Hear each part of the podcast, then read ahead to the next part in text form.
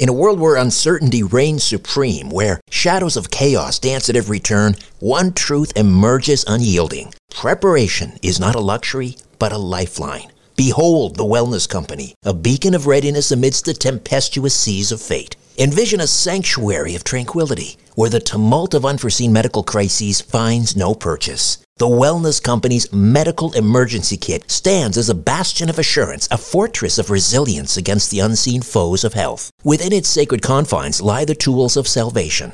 Ivermectin, to ward off the insidious whispers of disease. Emergency antibiotics, to quell the raging storms of infection. Antivirals, to vanquish the relentless tides of contagion, and more. The Wellness Company Medical Emergency Kit is not merely a collection of supplies, it is the embodiment of preparedness itself. Crafted by the hands of esteemed healers led by luminaries such as Dr. Peter McCullough, Dr. James Thorp, Dr. Harvey Risch, and Dr. Drew Pinsky, this kit stands as the pinnacle of safety, the zenith of prevention. These truth seeking doctors have forged a testament to vigilance, a testament to the unwavering pursuit of well being. Embrace the certainty that comes from being armed against adversity. Embrace the Wellness Company, for in its embrace lies the promise of resilience, the promise of a brighter tomorrow amidst the chaos of today. Don't wait for the next crisis to strike. Visit twc.health forward slash and use promo code strange planet for an exclusive 10% discount. Prepare today and rest easy tomorrow. Conspiracy Unlimited with Richard Syrett. On this episode, the legendary G. Edward Griffin discusses the United Nations and one world government. Uh, Adam Weishaupt said that the way to control large groups of people, and certainly the way to control the world, is through a structure that he described as rings within rings within rings.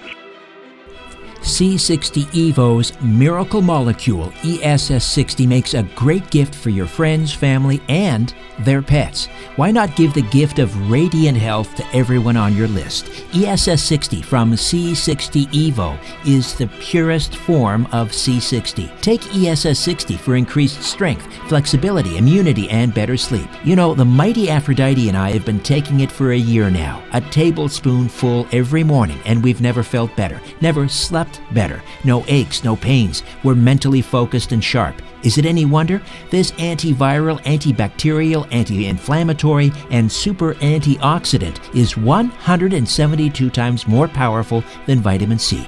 You heard me right 172 times more powerful than vitamin C. To order your bottle of ESS60 from C60 Evo, go to the episode notes for this podcast or click on the banner ad for C60 Evo at the bottom of my website, strangeplanet.ca. And now, until the end of the year, you can take 15% off your order with the coupon code Jolly15RS. Jolly15RS. That's Jolly15RS. The coupon's not valid for cases or subscriptions and cannot be used with any other coupon code. Valid through December 31st, 2020. Again, to order your miracle molecule in a bottle, go to the episode notes for this podcast or go to my website, strangeplanet.ca Scroll down to the bottom and click on the C60 Evo banner. This product has not been evaluated by the FDA and is not intended to cure, treat, or diagnose. If you have a medical concern, please contact your healthcare provider. Conspiracy Unlimited with Richard Syrett. Pursuing the truth wherever it leads, exposing evil and corruption and the secret machinations of powerful elites. Revealing the high strangeness beneath the surface of our supposed reality. Coming to you from his studio beneath the stairs. Here's Richard Syrett. Welcome to your Monday. And to my American listeners, I hope you had a great Thanksgiving long weekend. I also hope you had a chance to listen in as I hosted Coast to Coast AM this past Friday and Saturday, and of course my own weekly radio program, The Conspiracy Show, on Sunday night. I had a busy weekend. Uh, and because I was working all weekend long, I decided to go through my vast vault of material for today's episode. And this is a conversation I had about eight years ago, maybe longer, uh, with author researcher G. Edward Griffin, and we discussed a book he wrote back in the early 1970s called The Fearful Master a second look at the United Nations. And again, although this is an older interview, it's very timely given everything that's going on right now. Hope you enjoy. G. Edward Griffin, welcome to Conspiracy Unlimited. How are you? Uh, well, thank you, uh, Richard. I'm very well. You've been at this a very long time. When and where did it all start for you? Um, I started becoming aware of these things in about 1959, and by 1960, I was in full swing. And my first book was on the United Nations, called The Fearful Master. You mentioned that. And, um, and of course, that was very much a part of my life for a few years thereafter. And then I got into these other topics, some of which you mentioned. And uh, strangely enough, uh, there hasn't been enough uh, or a lot of interest in the original theme of the United Nations until recently. And so I'm really delighted to have this opportunity to go back to that topic because I think it's one of the more important ones of them all. The main theme of my book, The Fearful Master, is that uh, the United Nations isn't at all what it appears to be. That's all. That's so true of so many things in our world today. But it's certainly true of the UN. I know back in the 1960s when I was going around telling people that the UN was not our last best hope for peace, like you know we all learned in school, um, I was met with uh, some very uh, uh, chilling opposition because people thought I was attacking you know a great institution, the great concept of international brotherhood, and they thought that made me automatically a warmonger and you know all other things. But um, and the main the main problem I have with the United Nations is that uh, people don't look at the real UN. They look at the mythological UN. You know, I have to tell you right up front, I have no problem with the concept of world government um, if it was the right kind of world government. If it was the kind of a, system that guaranteed individual rights and protected uh, personal liberties and protected the individual against the, you know, the mob, against the majority, and all that sort of thing. If it uh, guaranteed people the right to freedom of speech and all the guarantees we used to have in our own federal constitution, uh, that would be fine. Uh, but that's not what's really down there in New York today. It's not that kind of a international brotherhood at all. It's the building of a new world order, as these people like to call it. It's a, it's a world government, true, but it's based on the model of collectivism, which means it's, it's not there to protect the people, uh, but to control the people. The typical, uh, you know, we used to think in this country that the purpose of our, our government was to protect us, to protect our lives, liberty, and our property, as it says in the Declaration of Independence you know, when in the course of human events it's time to break with the, with the mother country, and then men institute governments to protect their liberties. Well, that was all clear for a long time, but of course, in the last hundred years, that system has been eroded, so that now the pyramid's turned around, and the government is there not to protect the people, but to control the people. And the people no longer tell the government what to do, but the government tells the people what to do. And that's the kind of a, of a system that they are building in New York at the United Nations. It's a, a build, it's a system of collectivism. And, uh, and it's, it, if people really understood it, they wouldn't like it at all. So what I'll be talking about uh, in Toronto is that general theme. I'll be giving plenty of examples and illustrations, and um, I think it I think it's going to come as a, a shock to many people who still still are thinking that the UN is a, you know, some kind of an uh, international brotherhood of some kind. Before the United Nations, there was the League of Nations after the First World War. Why did the architects of the United Nations think that the UN would succeed where the where the League of Nations failed? Well, the literature on that is pretty clear. Uh, the the people that created the United Nations, as you mentioned, were actively involved in trying to create the, the very same thing at the end of World War One, called the League of Nations. It's the same group, basically, the same uh, New World Order people. They had this long-range view of building the, you know, international government based on the model of collectivism way back then, and they, to a large extent, they were. Uh, uh, they were instrumental in uh, making sure that the war, World War One, was as long and as gruesome as possible. Uh, some of these people uh, here in the United States operating through uh, the various uh, non-profit organizations like the uh, Carnegie Endowment Fund for International Peace, for example, uh, they actually drafted resolutions uh, to do everything they could with their influence at high levels of in government to keep the war going, not to you know not to end the war, keep it going. Why? Because they wanted the terror of war and the destruction of war to be on the minds of people, so that when it finally ended, they would be ready, ready to change their culture, change their system, make drastic changes to the American way, so that we wouldn't have to go through war again. So they wanted to use the terror of war as as a uh, like a battering ram uh, against the consciousness of the American people. So they would be so afraid of more war that they would accept almost anything uh, as long as it was sold as a means of preventing another war. So, um, yeah, that's uh, that's basically what happened. Uh, what they tried to make happen, but uh, when it was all over, the the American people still weren't buying it and so there wasn't uh, all the politicians or the major politicians were for it, but the the folks back home weren't buying it. Said, no, we don't want to surrender our sovereignty. We don't want to let other nations of the world tell us what to do and, and what is right and what is wrong, and to levy taxes on us and all that sort of thing. No.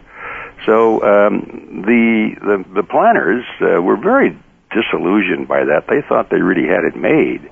And so they d- resolved right away after that, when, when the League of Nations fell through because of basically a lack of, of popular support at the grassroots level. They started right to work again. They said, okay, we've got to do this again, and we'll just keep doing it again and again until people are so fed up with war that they'll finally give up their sovereignty and give up their cherished uh, way of life, and they'll say it's, it'll be worth it. And um, this is all pretty well documented. And um, so, anyway, to answer your question, the, American people uh, were hit with the battering ram of World War One, but apparently it wasn't enough to, to knock knock down the structures of our of our traditions. They still were standing, and so they failed to get uh, the United States to participate in that.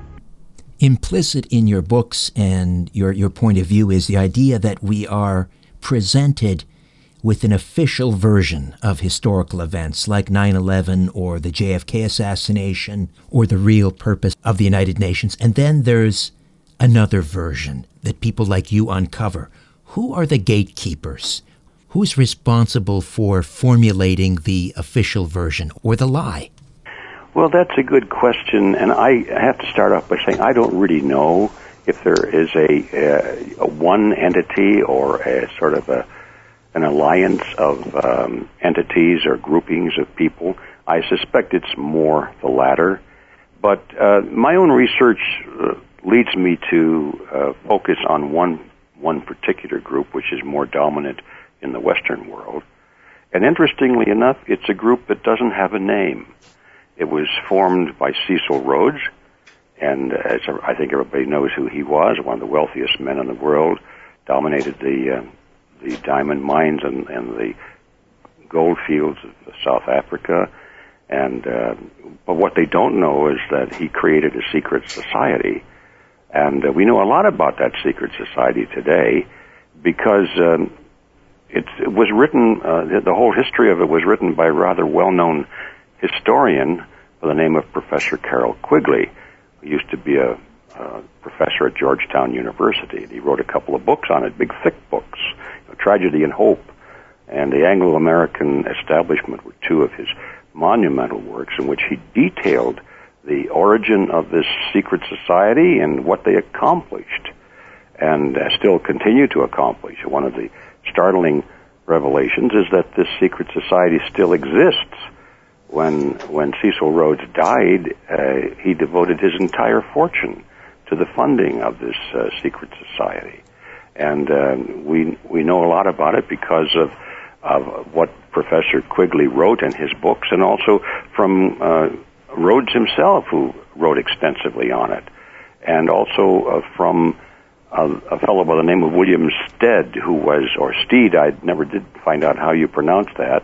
S T E A D, but uh, he was the executor of uh, Cecil Rhodes' estate, and he wrote a book on all of this. So we we have very uh, solid sources of information that Cecil Rhodes wanted to create and did in fact create a secret society without a name, and he didn't want anybody to talk about it. So he figured if we don't have a name, you can't very well talk about it. And even Quigley himself, when he was writing about it, referred to it as the Rhodes Group or the organization.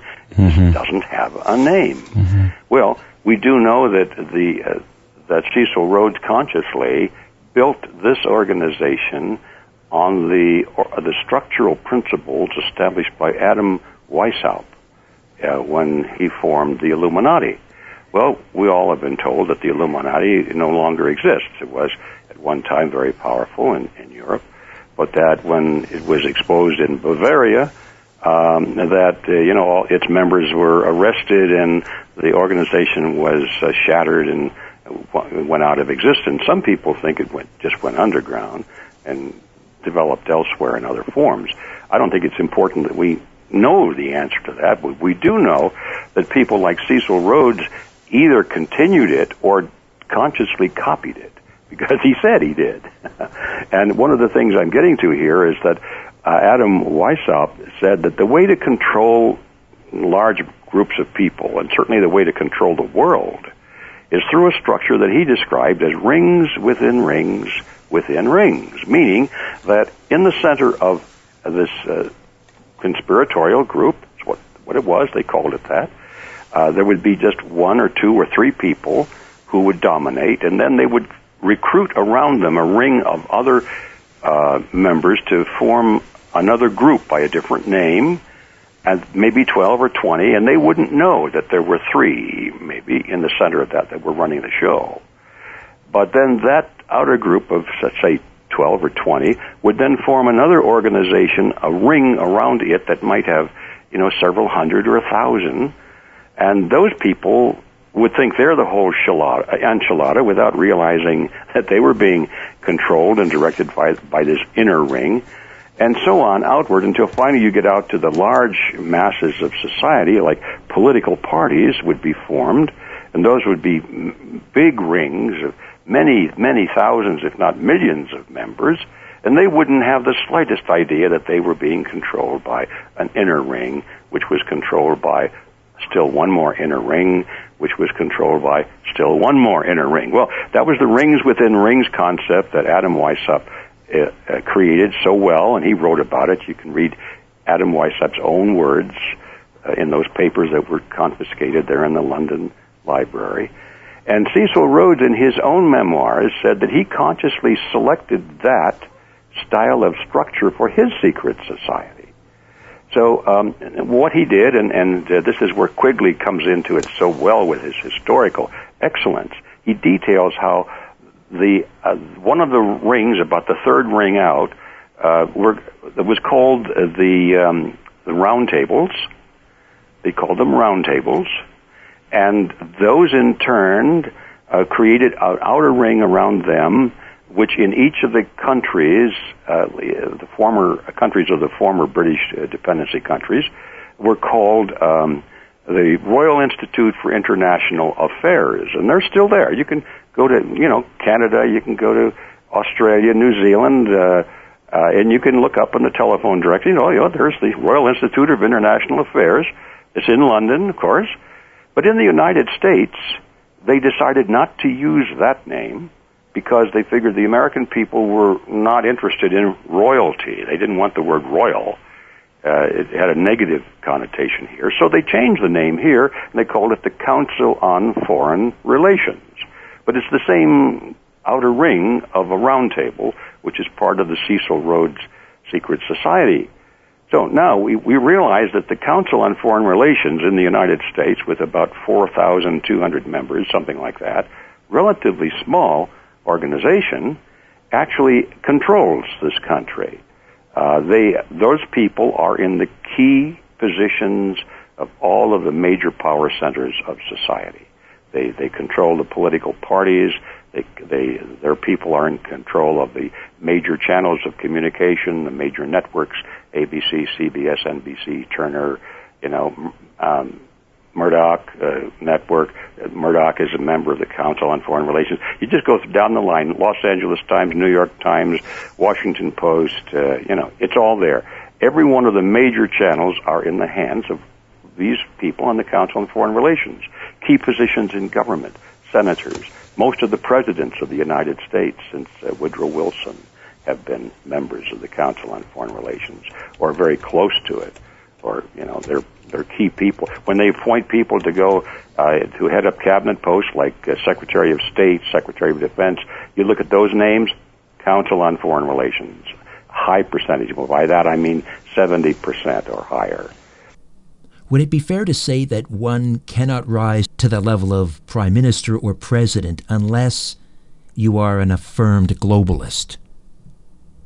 I would say that's a, a correct appraisal, yeah, because these people have an agenda. This isn't just uh, like an employment agency where they're, you know, uh, promoting each other. You don't even get into these circles unless you have an agenda, unless you have an outlook.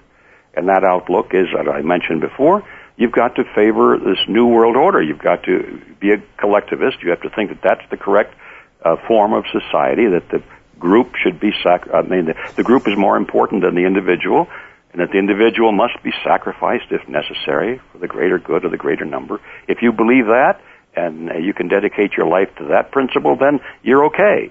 Also, you have to be a little bit ruthless too. If you meet those two tests, uh, you have a good chance of being recruited into this network. Why choose the UN as the vehicle to usher in one world government, given that most of the member states can't seem to agree on much of anything? They didn't choose it, they created it. It wasn't there that they had to look around and say, which one do we want? They created that specifically to their specifications. It was created by collectivists with a globalist point of view. Many of the people, right after the war, 43, 44, 45, when all of this was happening, they were uh, closely affiliated with the communist network. In fact, that we had a lot of people in the State Department in the United States who, although they were American citizens, we learned later that they were actually members of the Communist Party, and they were uh, their real affinity and loyalty was to uh, Mother Russia, even though they were American citizens. We had a lot of those people, and and and the ones that drafted the UN Charter, people like uh, Alger Hiss, he was very active in that in his department. You look at all those people whose names you see on the staff of the uh, of that particular group within the State Department that drafted the UN um, charter, were, you'd be surprised at the high number of members of the Communist Party that were there. But that wasn't all. Uh, they were members of the Council on Foreign Relations. And actually, in, in some cases, like Alger Hiss, he was a member of both groups. He was a secret communist agent and also a member of the Council on Foreign Relations. But the one common thing, whether they'd be collectivists on the right or collectivists on the left is that they were collectivists. They wanted this all powerful government controlled from the top.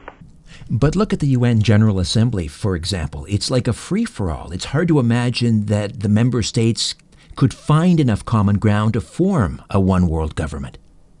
Well, I, I don't know that. Um, I'm, I'm a little bit out of my league here to say that that is uh, they they don't worry about it too much. I think it's part of like the show that's put on. Uh, when you look at the uh, the contest here in the United States between the Republican Party and the Democrat Party, uh, you think, God, these people really are are at each other's throats, right? Well, yeah, but it's not on principle. They don't disagree on principle very much. They just disagree on who's going to be king. That's all.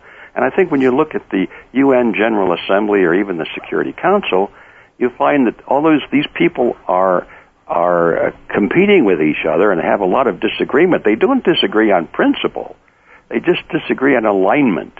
which is it going to be the Leninist group or the Rhodesian group? And that's what we're talking about here at the UN. There's two groups there, on the left and on the right. The Rhodesians are considered to be on the right, and the Leninists on the left. And they're competing not because they don't want world government. They both agree they do. They're just competing to see who's going to who's going to control it, which side. So I think if you look at the the basis of the of the conflict at the UN, you find it's it's just a, a struggle for power. But on principle, they're all united. More of my conversation with G. Edward Griffin when Conspiracy Unlimited returns. Let's get Colleen Ferguson here. She's the manager of our Fullscript dispensary at strangeplanet.ca. Hey, Colleen, how are you? I'm wonderful, Richard. How are you? Terrific, thank you. But we're heading into cold and flu season. What do we have at Fullscript to help people support their respiratory health? We have a product called ViraCare. It's, it's by a manufacturer called Patient One, and this product is designed to be used when you feel a cold coming on. So it's not a daily support, but it's something you want to have available in your cabinet when you start to feel not your best you take a concentrated dose over an initial 12 hour period, and then the next day you take a smaller dose, but it's to knock out anything that might be trying to, you know, attack your immune system and to give it a big boost.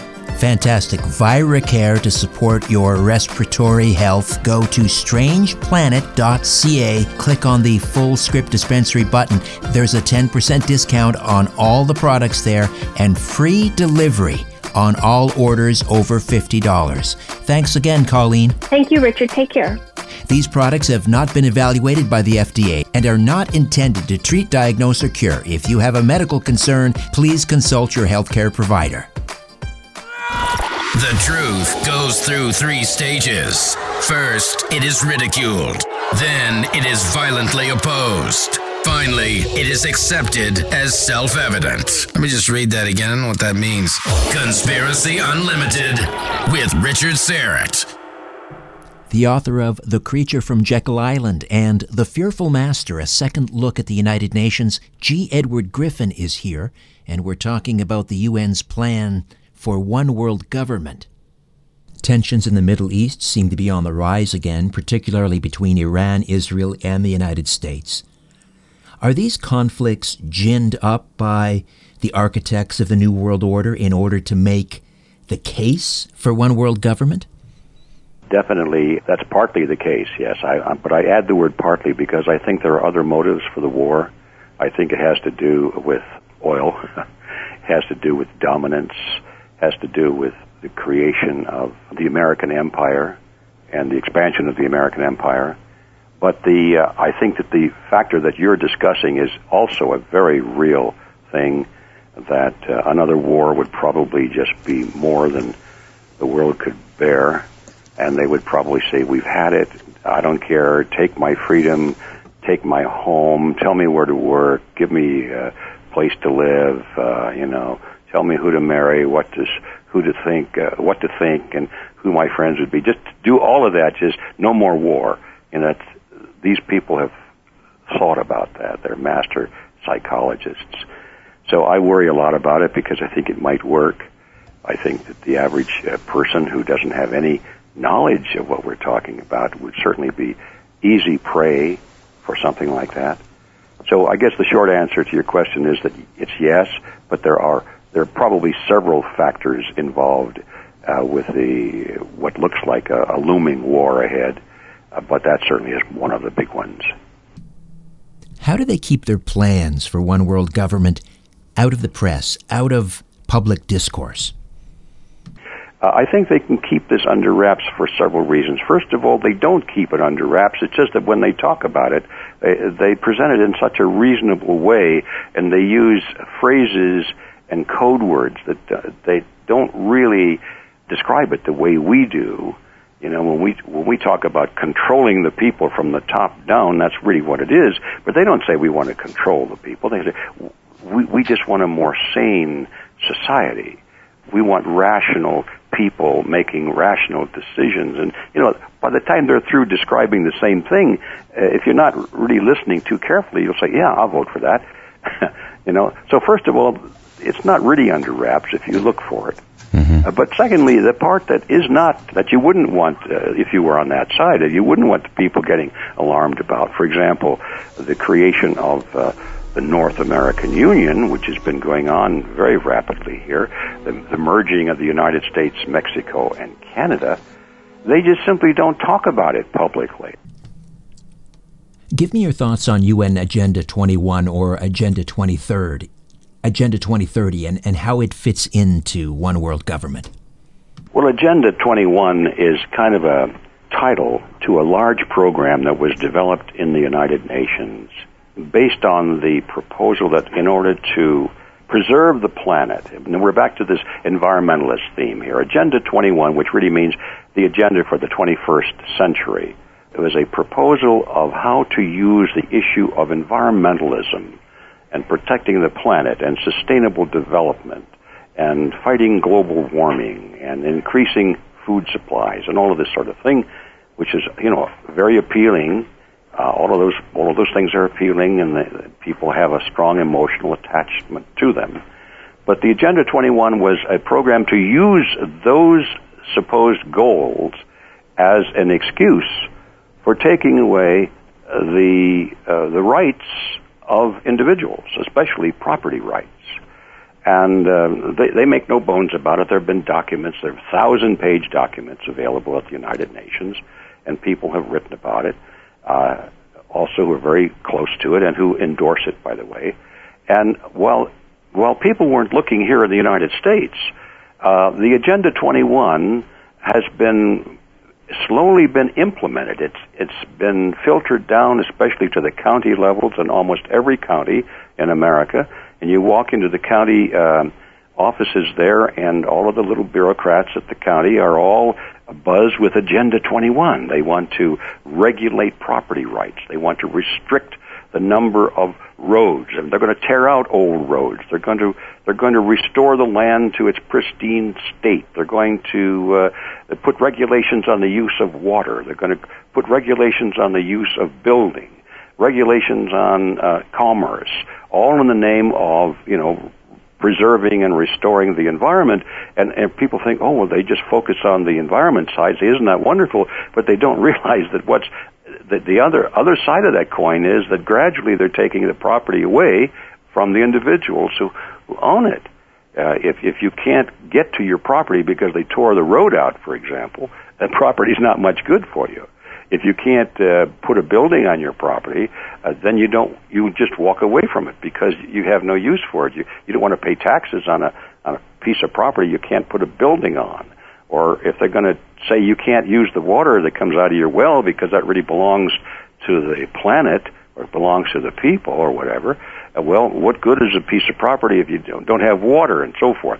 So, short of actually um, taking the property, what Agenda 21 is involved in is putting so many restrictions and regulations and taxes on property in the name of the environment that uh, they're literally uh, moving people out of the of the rural areas and out of the suburban areas, which they say they want to do, and get them all into the cities. And uh, the the excuse is, of course, preserving the environment. But what the real goal is, they want people crammed into high-rise structures. They want them on public transportation. They don't want them independent. They don't want them to have independent food and water. They want them dependent on the state for everything. So they, that's really what Agenda 21 is. And the first time I heard that, I thought, oh, that, it's not possible. But once I got hold of the documents and I read it in the words of the planners themselves, uh, yeah, then I became convinced.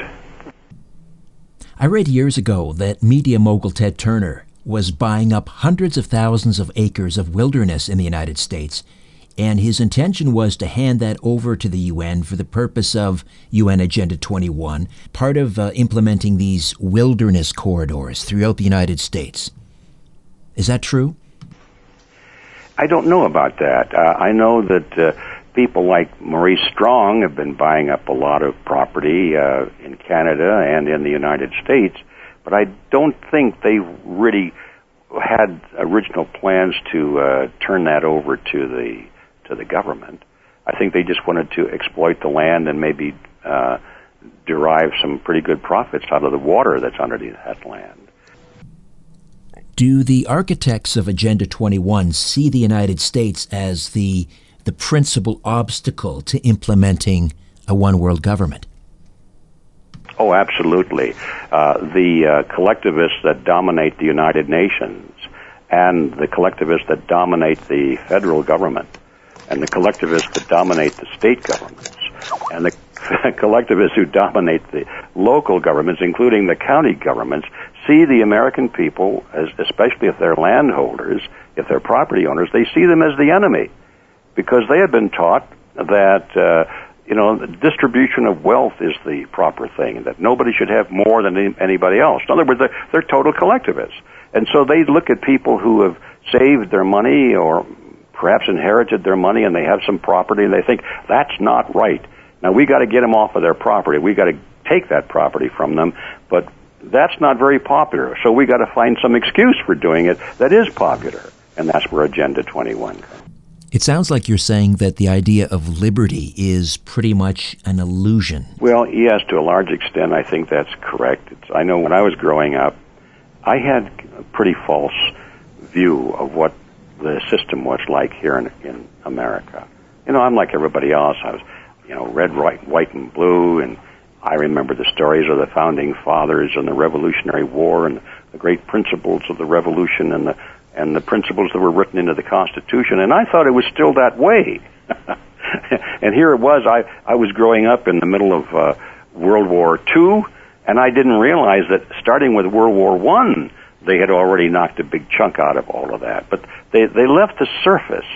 Uh, while they were gutting out the inside, they were changing over the real nature of this country, but they left the surface there. They left the flag on top of the flagpole. They still, you know, sang this Star Spangled Banner, and everybody got that goosebumpy feeling, and they, you know, a lot of patriotism going around, but they didn't realize that meanwhile, we were becoming almost exactly like the very regimes we were fighting. We were becoming collectivists in order to fight collectivism. I mean, let's face it, uh, Nazism, communism are ultimate forms of collectivism. And here we were adopting collectivism here in America in the name of fighting Nazism and communism. And we were becoming just like them. And I didn't realize all that was going on until much, much later. And I think still a lot of people are in that sort of uh, state of denial. If they're going to institute a one world government, they're going to have to first disarm the citizenry of the United States. How do they plan on doing that? there, are, there are several approaches to that. The United Nations is now uh, promoting a treaty. The treaty would dis- basically disarm Americans of small arms. It would be against the law to have them unless you have a permit. And of course, people who are like maybe you and I might not get a permit because we would be considered as uh, dissidents and dangerous people, that kind of thing. And another way to disarm the American people, and it's underway right now, is if you can't take their guns, uh, just make it impossible for them to get ammunition. and uh, so now ammunition is getting very, very hard to obtain. There are a lot of rules and regulations. Not that you can't buy it, it's just that it's getting almost impossible to buy it. So the, between those two methods of direct illegalization of it and uh, making ammunition very difficult and too expensive to get, that's how they plan to do it. What would the military wing of one world government look like? What would the UN have a, a large standing army, for example? Well, ultimately they have to, but if they're smart, and I think they're very smart, they'll probably uh, just use the existing armies, but they'll be internationalized. You know, when the United States fought in the Korean War, uh, they were really fighting under the United Nations flag. And uh, when we go into uh, uh, military um, confrontations around the world, quite often, if you read the lines in the newspaper, in between the lines at least, you can see, hey, these troops, even though they're American troops or Canadian troops or troops from from from uh, France, they're really under international control. They're really already uh, armies of the United Nations. And I think that's the, probably the way, the, the wise way for them to do it because if they send in, you know, the blue helmets and they've got the United Nations emblem painted on the sides of their, of their tanks and their helmets, that's going to upset people. But you know, if they bring in American troops, you know, then they're here to restore order, supposedly. Then nobody's so up, quite so upset. I remember Jim Marrs telling me once that during the Korean War, the UN forces were being directed by the same Russian general who was also directing the North Korean forces, the same general ruling both sides of the conflict. Is that true? Yes, that's absolutely true. I checked into that at the time. Up until about that time, the United Nations Under Secretary General for Internal and Security Council Affairs, I think it was called, or something very much like that, um, was a long title for basically the uh, uh, Secretary of Defense for the UN. And uh, up until about that time, uh, all of those positions have always been held by, by Russians or somebody from one of the Iron Curtain countries. There was about 20 of them in a row. Well, I found out that that's because there was one of the agreements that was made uh, when the United Nations Charter was uh, signed. The United States and other countries agreed that in order to entice Russia into the into the arrangement, they had to allow Russia to hold that very important military position. Well, they don't do that anymore but that's the way it was for the first uh, 20 years or so. If this is true, the same general running both sides, that's a pretty sick game, wouldn't you say? Well, I'm not so sure that he was running the North Korean side, but he certainly was uh, in communication with them, and uh, he could certainly let the North Korean generals know in a heartbeat exactly what the uh, American forces were going to do because the American forces had to report to him and get his permission before they could do anything. So, what do you suppose is the timeline for implementing all of this? To be perfectly honest with you, I think it's already here. It's not a question of will it arrive on February 12th, some year at noon, they'll ring the bell and say, all right, the New World Order is here. They've been building it brick by brick for a long, long time. And every week that goes by is another tier of bricks that are added to it. I think, in all honesty, we have to say we're already substantially in the New World Order. It's not complete, but it's getting very close to it. Ed, thanks for this. I look forward to speaking with you again soon, I hope. Richard, thank you so much. I'm looking forward to it. Okay, before I dim the lights in my little studio beneath the stairs, I'll be back in a flash with a few words about an upcoming episode. If you're a fan of this podcast, or my weekly radio program, The Conspiracy Show, or my YouTube channel, Strange Planet, I hope you'll consider becoming an official donor. A donation of $50 a month places you in the Star Chamber. $20 a month is the whistleblower tier, and a donation of just $10 per month makes you a truth seeker. Star Chamber and Whistleblower members can participate in an exclusive monthly online chat or video conference with me. And all donors are entered into a monthly draw for Strange Planet merchandise. Any monthly amount is welcome and greatly appreciated. To become an official donor, go to patreon.com forward slash strange planet. Patreon.com forward slash strange planet.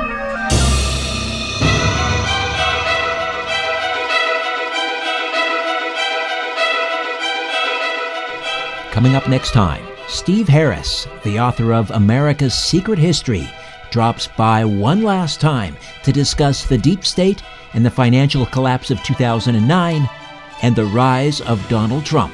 Until then, I'm Richard Syrett. So long for now. A new Conspiracy Unlimited with Richard Syrett drops every Monday, Wednesday, and Friday at conspiracyunlimitedpodcast.com your mind. That is all for now. Oh, and remember to share and give a five star review because we have huge egos and need love. We're like cats, we need. We need constant petting.